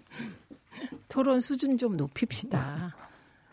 그 어떻게 서울대 법대 로스쿨 교수가 그 개념을 몰랐다고 하십니까? 아, 실제로 구별을 못 하더라고요. 아니죠. 운영이 그때 그 의원님께서 그 국회에 나가서 청문 대상이 돼 보시면 그런 실수를 할 수 있는 건데 그걸 가지고 그렇게 말씀하시면 조국 교수를 뽑은 서울대는 어떻게 됩니까? 그러니까 그렇게 무조건 공격을 위해서 그러시면 안 되고요. 그건 저는 뭐 나가게 되면 나가고 뭐 그러지 않겠습니까? 이건 어, 조국 민정수석의 개인적인 결단이 제일 중요하거든요. 출마라는 네. 건 유시민 전 이사장이 아무리 국민들이 본인을 원해도 자기는 가족까지 을로 만드는 이런 레이스에 안 들어오겠다고 버티잖아요. 음. 사실 조국 수석도 아쉬울 게 없는 분이잖아요. 네. 그렇기 때문에 개인적 결단이 동반되는 거라 음. 깊은 고민에 빠지시지 않을까 이렇게 생각합니다. 네, 각설하고 더불어민주당의 최민희 전 의원, 자유한국당의 김용남 전 의원 두 분과 함께 말씀 나누고 있는데요. 헤드라인 뉴스 듣고 계속 이어가도록 하겠습니다. 2월 임시국회 정상화 등을 놓고 여야 교섭단체 대표들이 회동을 진행했지만 의견 차를 좁히지 못했고 오후에 다시 회동을 재개하기로 했습니다. 올해부터 적용될 주한미군 방위비 분담금이 1조 500억 원 미만으로 합의될 것으로 보입니다. 심석희 선수를 상습적으로 성폭행한 혐의 등을 받고 있는 조재범 전 쇼트트랙 국가대표 코치가 기소 의견으로 검찰에 송치됐습니다. 서울의 한 리틀 야구단 감독이 학부모를 폭행하고 금품을 수수했다는 의혹과 관련해 경찰이 수사에 나섰습니다. 유엔 안전보장이사회 대북제재위원회가 석수 공급 등을 위한 대북 인도적 지원 사업 두 건에 대해 추가로 제재를 면제하면서 올 들어 유엔 안보리 대북 제재 위에 대북 인도적 지원 면제 건수가 모두 7건으로 늘었습니다. 통일부는 지연되고 있는 독감 치료제 타미플루의 대북 전달과 관련해 오늘 유엔사 등 국제사회와의 협력 문제는 없다며 북측과 협의만 남았다고 밝혔습니다. 지금까지 헤드라인 뉴스 정한나였습니다. 이어서 기상청의 최용우 씨 연결합니다. 네, 미세먼지와 날씨 정보입니다. 오늘 오후부터는 그래도 찬 공기가 들어오면서 조금씩 나아질 텐데요. 아직까지 지금 잔류한 미세먼지들이 많아서 곳곳에 초미세먼지 주의보가 발효 중입니다. 주로 내륙 중심으로 가운데를 길게 뚫어서 지금 미세먼지 주의보, 초미세먼지 주의보 내려져 있다 보시면 되겠고요. 서쪽은 익산권역을 포함해서 지금 경기 동남부 쪽은 해제가 됐는데 그 밖에 강원 영서 남부나 대전 충북 전북 곳곳에 초미세먼지 주의보 발효 중입니다. 미세먼지 농도 상황도 좋지가 않습니다. 안동, 영월, 문경, 전주 등지로 현재 미세먼지 농도 나쁨 상태를 보이고 있고요. 국외 미세먼지가 점차 오후 들어서 유입이 되면서 역시 남동 쪽으로 계속 이동하기 때문에 충북과 남부 지방에 오늘 미세먼지 농도 좋지 않겠습니다. 하지만 오후 들면서 점차 추워지고 내일부터는 한파가 예보돼 있어서 이 한파가 나타나게 되면 그나마 얻게 되는 위안이 바로 미세먼지 농도 가 좋아진다는 건데요. 내일 대기 확산이 나아지면서 좋음에서 보통 사이를 전국이 회복하겠습니다. 오늘 아침 기온은 평년보다 높았습니다. 낮 기온이 주저주저하면서 많이 오르지 못하고 있습니다. 현재 서울 같은 경우 영하 1도로 영, 영하 0.8도대에서 오히려 지금 떨어지고 있는 추세고요. 오늘 예상 낮 기온 서울 0도 등 전국이 영하 2도에서 12도에 그치겠고 내일부터 더 추워집니다. 서울은 영하 10 10도의 아침 최저 기온이 예상돼서 한파가 예상이 되고요. 또 내일 낮 기온 서울 영하 1도 등 전국적으로 종일 영하권의 기온을 보이는 날이 금요일과 토요일 이틀간이 되겠습니다. 이번 한파는 일요일까지 이어지니까요. 옷차림 따뜻하게 주말 휴일 보내셔야 되겠습니다. 오늘 하늘은 맑겠고 다만 미세먼지 농도가 좋지 않아서 뿌옇게 보입니다. 낮까지 제주는 비가 강원 영동은 눈 날림이나 빗방울이 좀 떨어지는 곳이 있겠고요. 계속해서 바람도 차갑게 불기 때문에 체감 체감 온도가 낮아서 오늘 낮부터는 무척 춥겠습니다. 건강 관리 잘 하셔야 되겠고요. 이 강한 바람은 건조함을 더 심하게 만들기 때문에 현재 서울과 경기 일부, 경상도, 전남 동부에 건조특보 내려져 있고 그 밖의 지역도 오후부터 차츰 더 대기가 메말라서 불씨 관리 잘 해주셔서요. 작은 불씨 하나가 큰 불로 번지지 않도록 주의를 하셔야 되겠습니다. 현재 서울 기온은 영하 1도 습도가 아주 낮습니다. 20%밖에 되지 않습니다. 지금까지 미세먼지와 날씨 정보였고요. 계속해서 이 시각 교통 상황입니다. KBS 교통정보센터의 박소영 씨가 전해드립니다. 오늘 교통량이 많지 않아 전체적으로 도로 상황이 좋습니다. 동부간선도로 성수 분기점 쪽으로 창동교에서 월기 일교 사이로만 서행하고요. 서부간선도로 서울 쪽으로는 고척교에서 목동교, 그리고 반대 목포 쪽으로는 광명교에서 금천까지 밀립니다. 강남 순환로 수서 쪽으로는 관악터널과 봉천터널 안에서 3차로를 막고 작업을 하고 있어서 차로 변경에 주의하셔야겠습니다. 고속도로에서는 천안 논산간고속도로 천안 쪽으로 정우터널 안에서 화물차 관련해 사고가 있었는데요. 1차로에서 이 처리 작업을 하고 있습니다. 터널 지나기가 힘들고 정안 휴게소 부근 4km 구간 또 남풍세에서 남천안 사이로 정체가 되고 있습니다. 서해안고속도로 서울 쪽으로는 금천 부근에서 밀리고 있고요. 경부고속도로 서울 쪽으로 양재에서 반포까지 정체입니다. KBS 교통정보센터였습니다.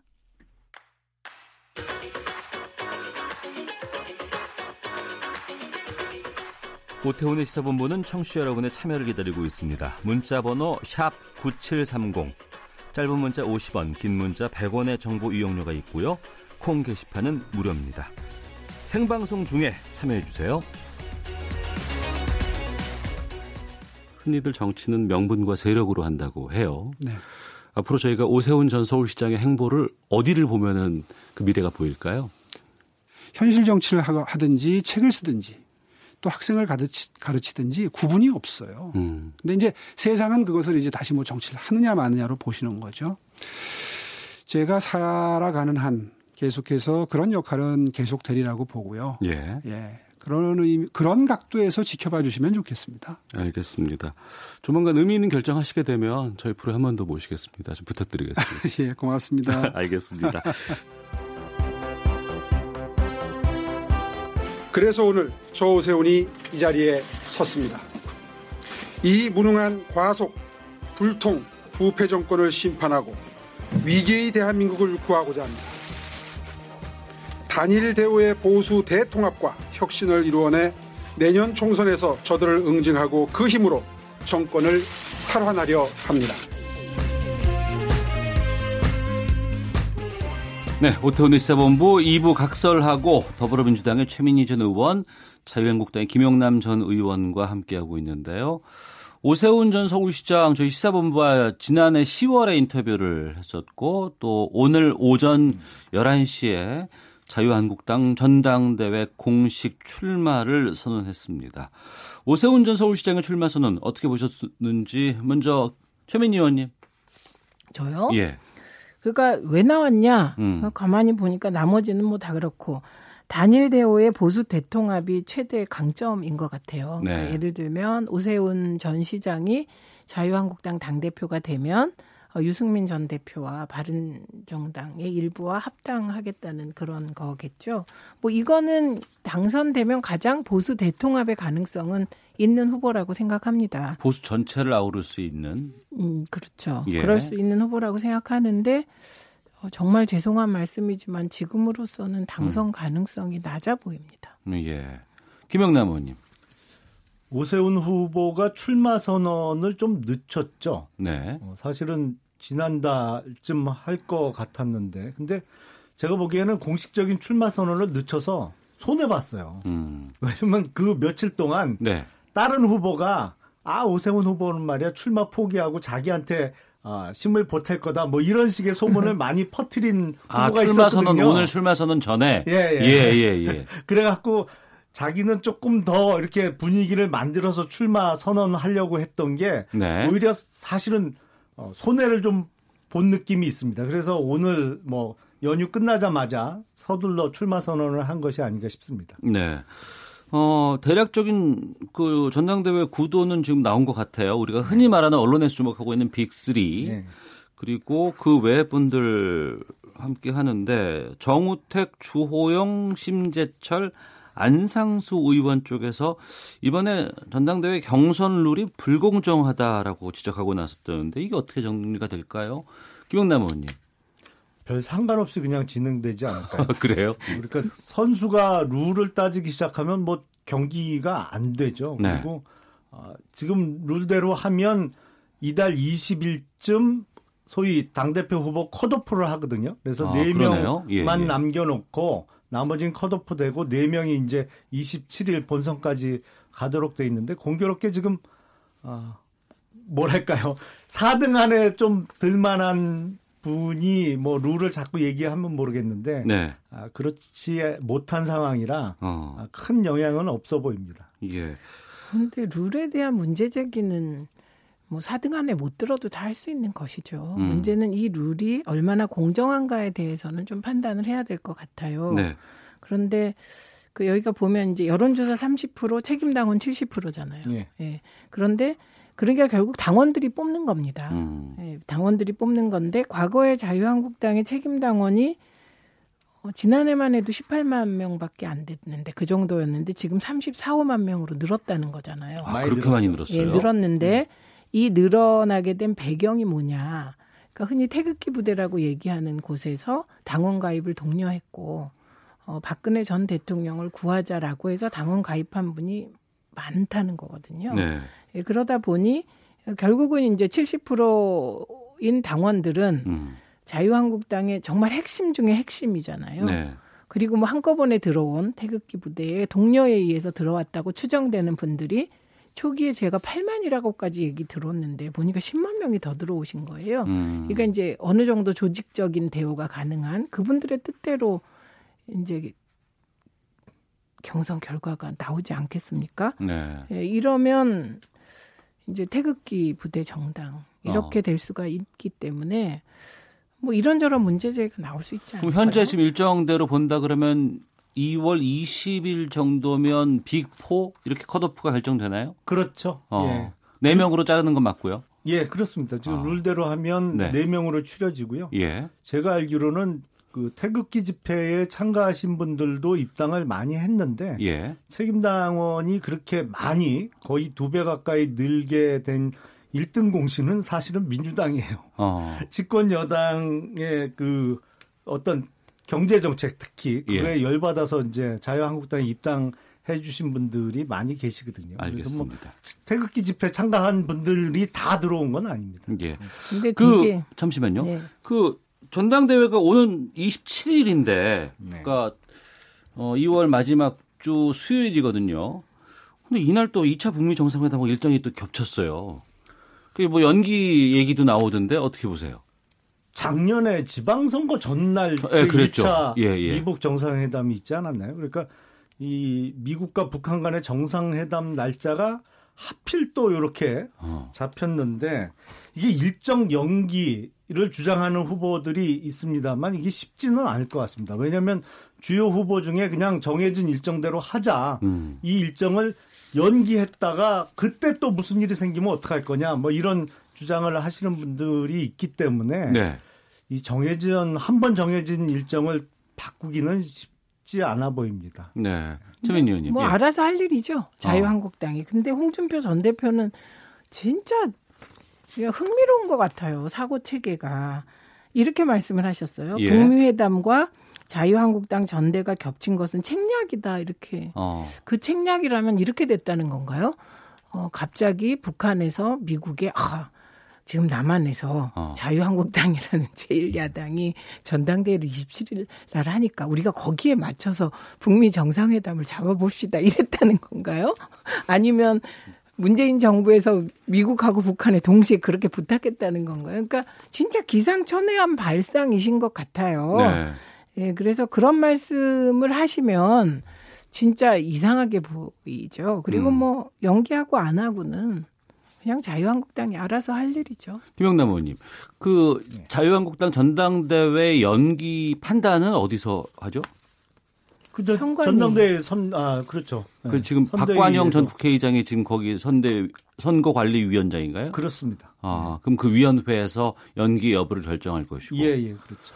어, 보면은 그 황교안 전 총리 쪽에서는 현재 27일을 고수할 것 같고 예. 지금 홍준표 전 대표는 지금 연기하자고 주장하시는 측면인 것 같고요. 그게 이제 객관적으로 1등 후보는 정해진 대로 그냥 가자고 주장하는 경우가 대부분이고 예. 어, 1등 후보를 제외한 나머지 후보들은 어떻게든 역전의 기회를 만들기 위해서 뭐 음. 연기 내지는 뭐 일정 조정을 주장하는 경우가 많이 있었죠 과거에도 네. 보통 그렇게 진행되지 않습니까? 알겠습니다. 자, 오태훈의 시사본부 한 주간의 정치권 말말말 들여다보는 각설하고 더불어민주당의 최민희 전 의원, 자유한국당의 김용남 전 의원 두 분과 함께했습니다. 오늘 말씀 고맙습니다. 고맙습니다.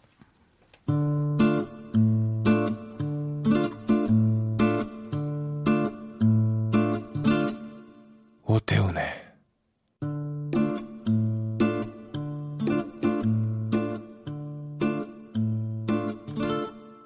시사본부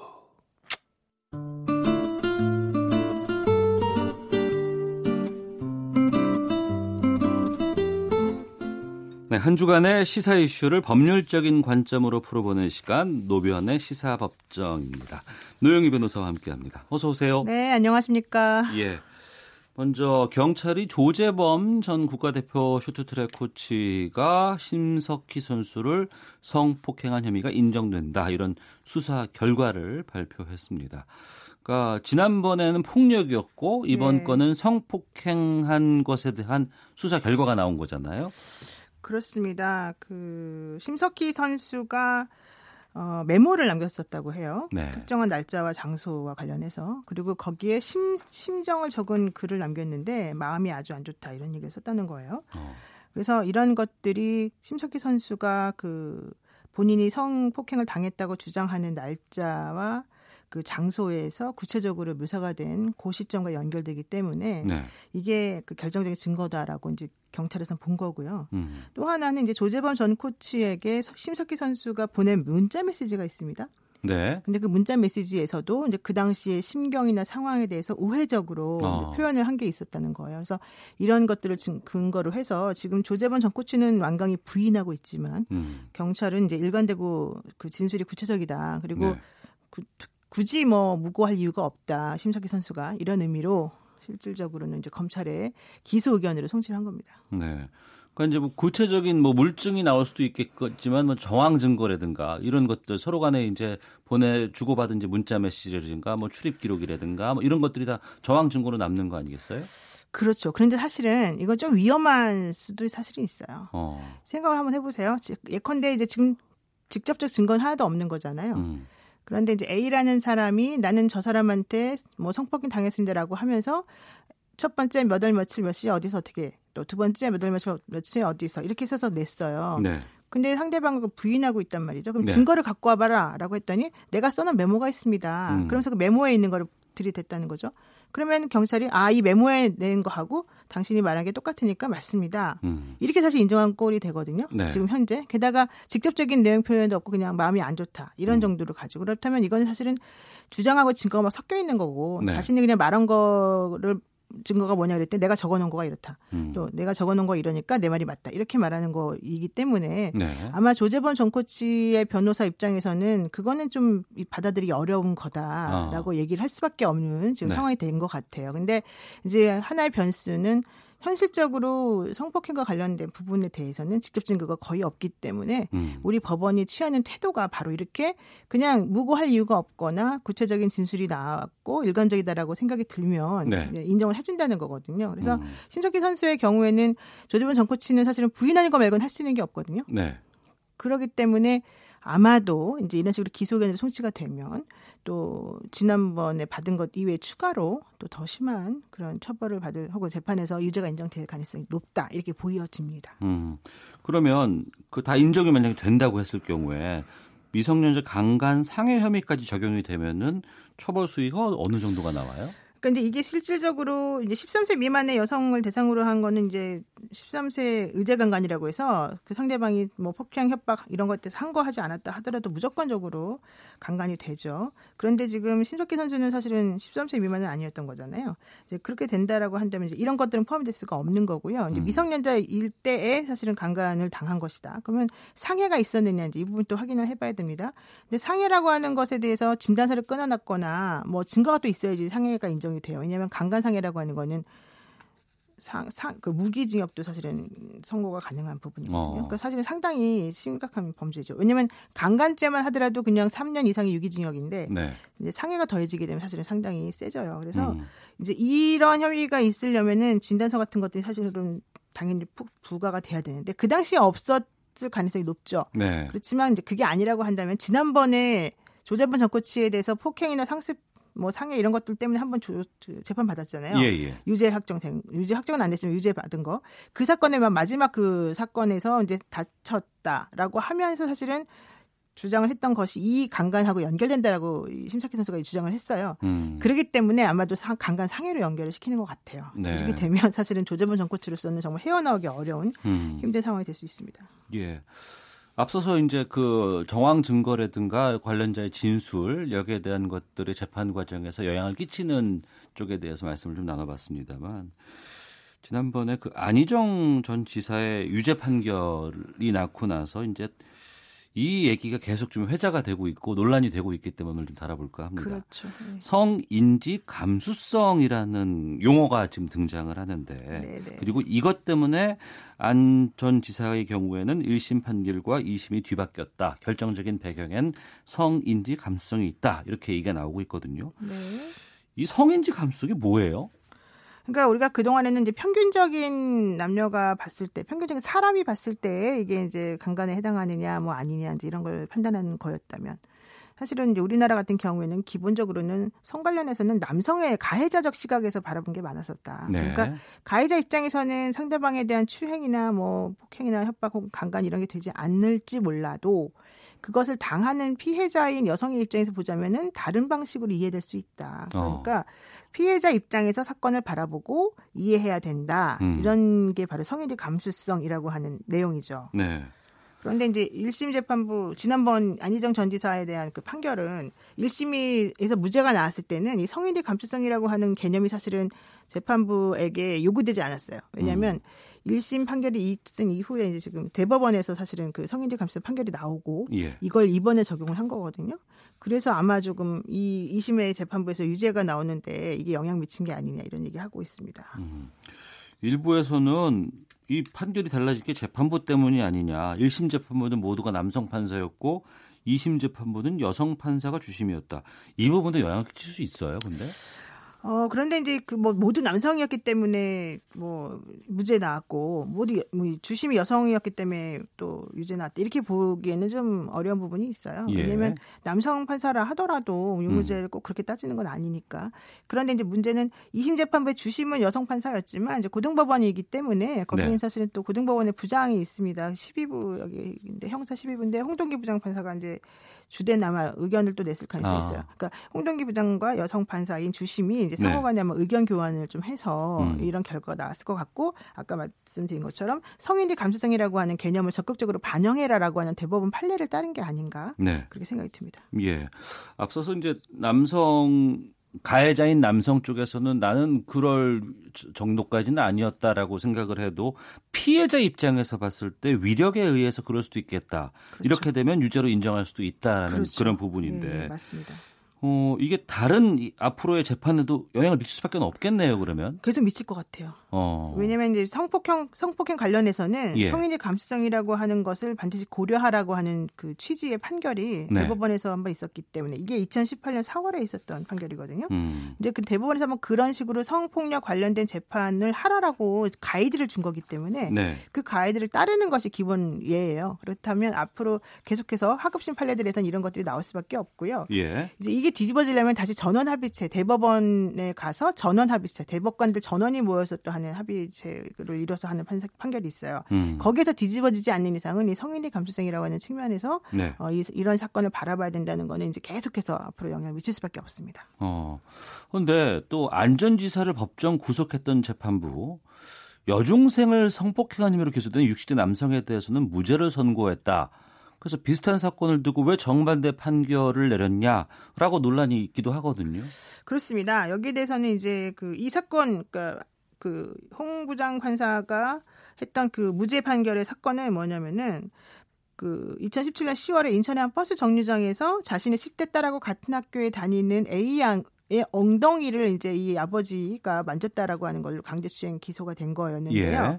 그 당시에 그 피해자인 A 양이 이 아저씨가 자기를 이상한 눈빛으로 쳐다봤다라고 얘기를 했고요. 그다음에 그 목격자인 친구들이 있었어요. 그들도 그렇게 말을 했었기 때문에 어 조금 얘기가 됐는데 그러니까 이게 1심 그러니까 1심 하기 전에 수사기관에서는 전부 다 이 아이들이 내가 봤어요.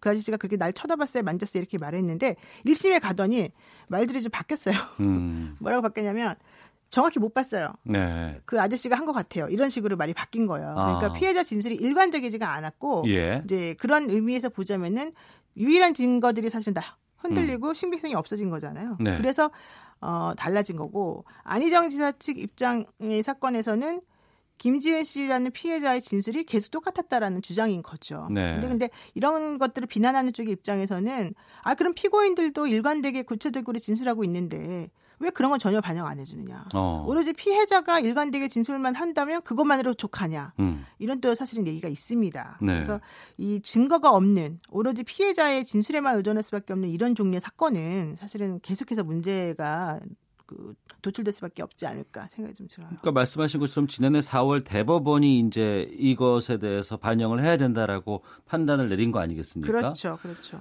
그럼 이게 성인지 감수성이라는 게 법률 용어인 거예요? 아니면은 뭐 어떻게 원래 가, 감, 이런 용어는 법률 용어가 아니죠. 어. 이제 원래는 학술 용어로 학문적인 강학상 우리가 표현하는 것, 그러니까 이제 사람들에게 가르치는 과정 중에서 나오는 그런 예. 용어인데 이게 2018년 4월 대법원에서 나온 얘기였는데 당시 학생들을 성희롱했다라고 하는 이유로 징계를 받은 대학 교수가 있었는데 이 대학 교수에 대한 법원이 성희롱 판결을 하면서 유죄를 인정했습니다. 하면서 뭐라고 했냐면 성차별 문제를 그 다룰 때, 그러니까 이런 식의 그 성폭행 관련된 사건을 다룰 때에는 네. 발생한 맥락에서 먼저 봐야 되고 음. 그 맥락에서 성차별 문제를 이해를 해야 되고 양성평등을 실현할 수 있도록 성인지 감수성을 잃지 말아야 된다 이런 식으로 판결하면서 이 얘기 나왔거든요. 그러니까 예. 법률 용어로 정립된거나 법, 법적인 개념으로 지금 나와 있는 건 아니고 음. 이런 성인지 감수성이라고 하는 것을 우리 모두 가지고 성폭행은 보자 이런 식의 그냥 하나의 가이드라인으로 보는 게 맞습니다. 네.